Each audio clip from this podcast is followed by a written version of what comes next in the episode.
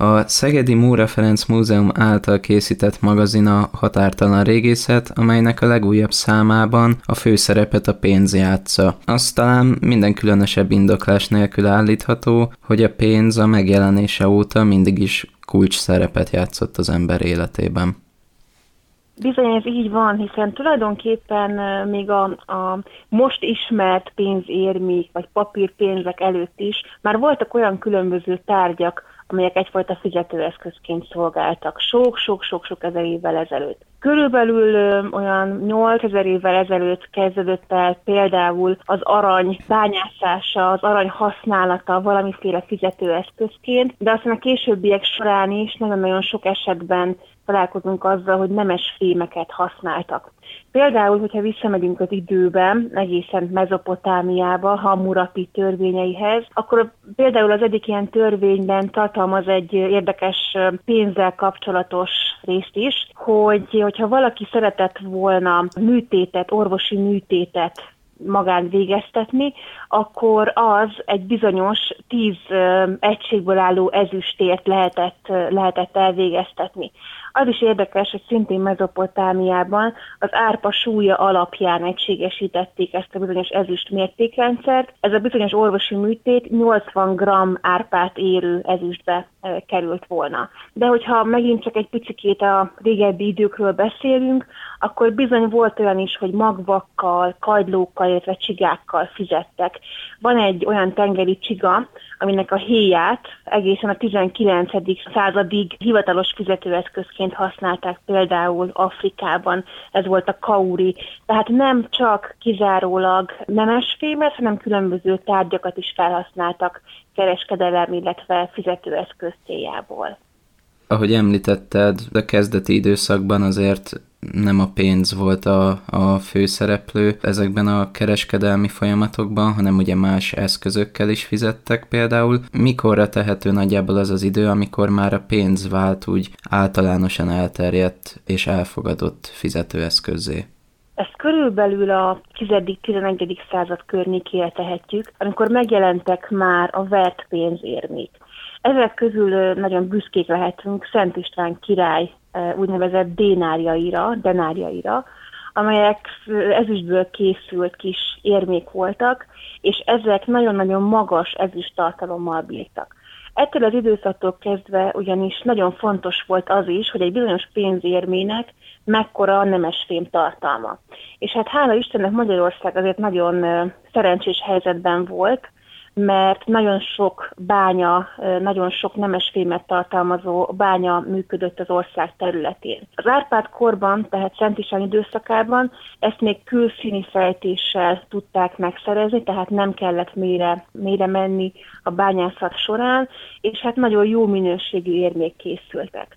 Olyannyira elfogadott volt az a bizonyos Szent István féle denár, hogy ezzel nem csak Magyarországon kereskedtek, hanem Európa szerte. Például minden mai napig elő szoktak bukkanni a skandináv országokban olyan régészeti leletek, amelyekben találnak ilyen Szent István féle denárt. Ez is mutatja azt, hogy a jó minőségű, magas nemesfém tartalmú pénzekre azokra a nagyon régi időtől kezdve szükség volt. De vannak különböző izgalmas történetek is, amelyek ezekhez a 11. század környéki pénzérmékhez kapcsolódnak. Például 1968-ban Baranya megyében találtak izgalmas körülmények között ilyen, ilyen érméket.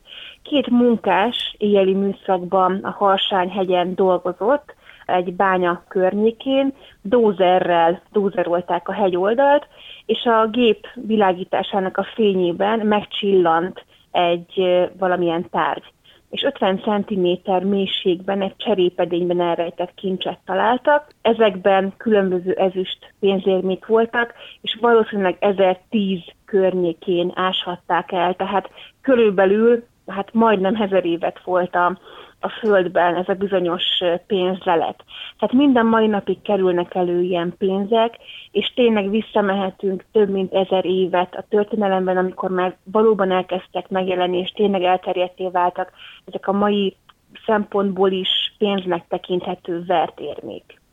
Kérlek, mesélj kicsit hazánk bányászatáról, hiszen azért ez sokáig a világ élvonalába tartozott. Magyarország nagyon szerencsés volt, a Nagy Magyarországról beszélünk, hiszen nagyon-nagyon sok bányánk volt a felvidéken is, de Erdély különböző területein is. És hát ez a bányászat ez azt jelentette, hogy ugye az Árpád kor után a felszíni bányászatnak vége lett, hiszen azt már kitermelték. A felszínről össze tudták szedni ezeket a különböző nemesfémeket, és hát mélyebbre kellett ásni. Az a mélyebbre ásás az azt jelentette, hogy különböző új technológiákat is ki kellett alakítani a bányász tevékenység során.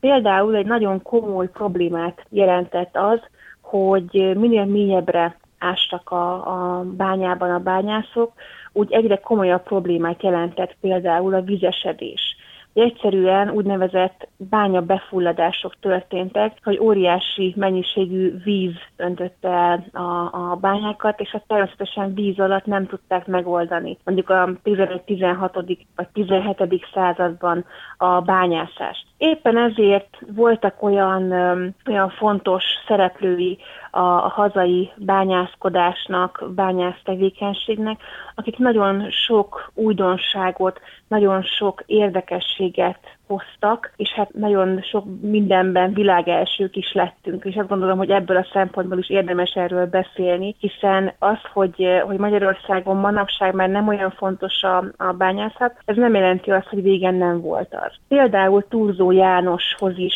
egy bányászhoz is kapcsolódik nagyon érdekes történet. Ő volt az, aki feltalálta az úgynevezett váltó vízikereket. Ez a váltó vízi kerék, ez tulajdonképpen egy olyan víztelenítő berendezés volt, amelynek köszönhetően tényleg sikerült a bányák vizesedését, ha nem is teljesen megállítani, de valamilyen mértékben csökkenteni. Illetve szintén egy magyar újítás, itt Selmec bányám volt a világon először bányabeli robbantás 1627-ben.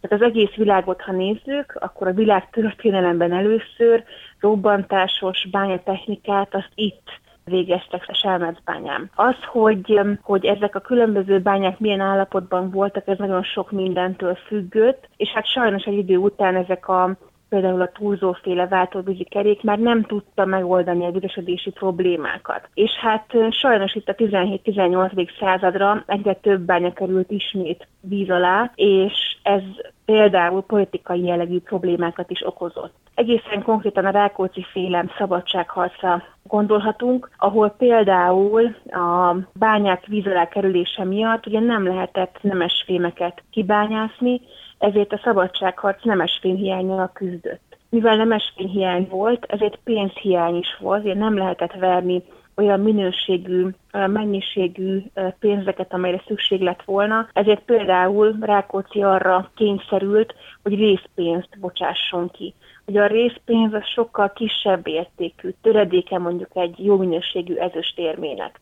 És hát azt mondják a szakemberek, hogy közvetett módon ahhoz is hozzájárult ez a bizonyos pénzhiány és nemesfényhiány, hogy a Rákóczi féle szabadságharc elbukott. Tehát van ez a Montecuccoli idézet, hogy a háborúhoz három dolog kell, pénz, pénz és pénz. Ez valóban így volt, erre a bizonyíték például a, a Rákóczi féle szabadságharc. A bányászatunk, hogyha az aranyakat nézzük, arany szempontból is nagyon-nagyon fontos volt, nagyon sok aranyat tudtak bányászni a hazai bányákból, viszont ugye a trianoni békeszerződés után a, bányáink jelentős része azok külföldre, másik országokhoz kerültek, és az 1920-as évektől kezdve így a hazai bányászipar, bányászat az már kevésbé volt olyan jelentős, mint az azt megelőző évszázadokban. És hát a pénz a 20. században sem veszítette jelentőségéből, amire kiváló példa az, ami a Vörös Hadsereg bevonulásakor történt hazánkban. Magyarországnak mindig is volt aranytartaléka.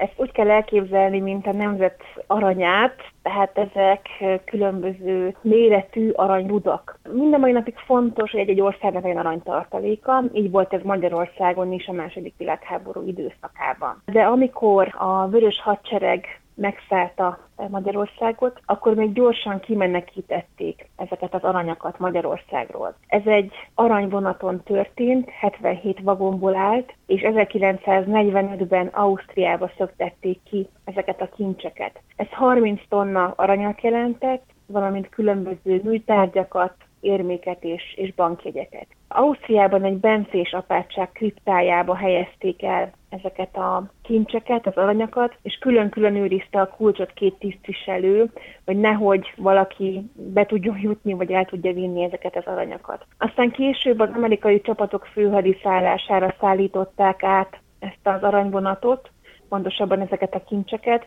és végül az amerikaiak adták vissza 1946-ban Magyarországnak. Ez azért is fontos, azért is volt fontos, mert ez a fajta stabilizáció, ez hozzásegítette azt, hogy a magyar gazdaságot sikerült stabilizálni a második világháború óriási pusztítása után. Tehát ez a bizonyos aranyvonat, ez egy igazi ikonikus aranyvonat, egy igazi ikonikus történet, ami a második világháborúhoz kapcsolódik. A Móra Ferenc Múzeumban vannak-e említésre méltó pénzleletek? A Móra Ferenc Múzeumnak van egy nagyon komoly numizmatikai gyűjteménye, ami különböző érméket is tartalmaz. Illetve a Móra Ferenc Múzeumban van egy arany látványtár, amelyben aranytárgyakat mutatunk be. Természetesen ez nem csak különböző régészeti tárgyakat jelent, hanem például különböző érméket is. Például van egy nagyon különleges történetű szikáncsi aranykincs lelet, amelynek néhány darabja megtalálható ebben az állandó kiállításban, ebben a látványtárban. Izgalmas a történet, ugyanis 1963. novemberében a Szikáncson élő Józó Erzsébet asszony pulykaőrzés közben elkezdte turkálni a, a földet, és hát a, a földből, ebből a homokból kifordított néhány aranypénzt. Összeszedte, összegyűjtötte ezeket az érméket, és aztán egy beszűttes üvegbe tette őket, és utána pedig a Magyar Nemzeti Múzeum bevonásával rájöttek, hogy milyen fontos is ez a, ez a lelet, és hát nagyon izgalmas Csabor a szempontból is a, történet, hogy ugye pulykákat őriztek, és hogy fénydetektorral ezeket a pulykákat is átvilágították, hogy biztosak lehessenek benne, hogy valami egy pulyka lenyelt egyet-egyet ezekből a bizonyos rendkívül különleges érmékből, akkor azt megtalálják. Tehát van például ilyen típusú érme, amit lehet látni a, a Múra Ferenc Múzeum látványtárában, amikor, amikor nyitva vagyunk, de például vannak olyan emlékérmék, amelyek nem is pénzforgalomban voltak, ilyen például a Ferenc József szegedi látogatására készült emlékére, amit szintén meg lehet tekinteni itt a kiállításon, de emellett nagyon sokféle papírpénzünk, illetve érménk van sok-sok az elmúlt sok-sok évből, és hát ezek természetesen folyamatosan bővülnek, hiszen például a régészeink is rendszeresen szoktak találni ilyen kis pénzérméket a különböző feltárások során.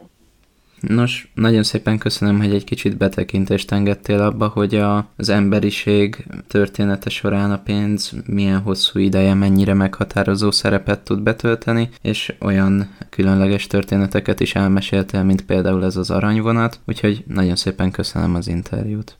Köszönöm szépen a lehetőséget.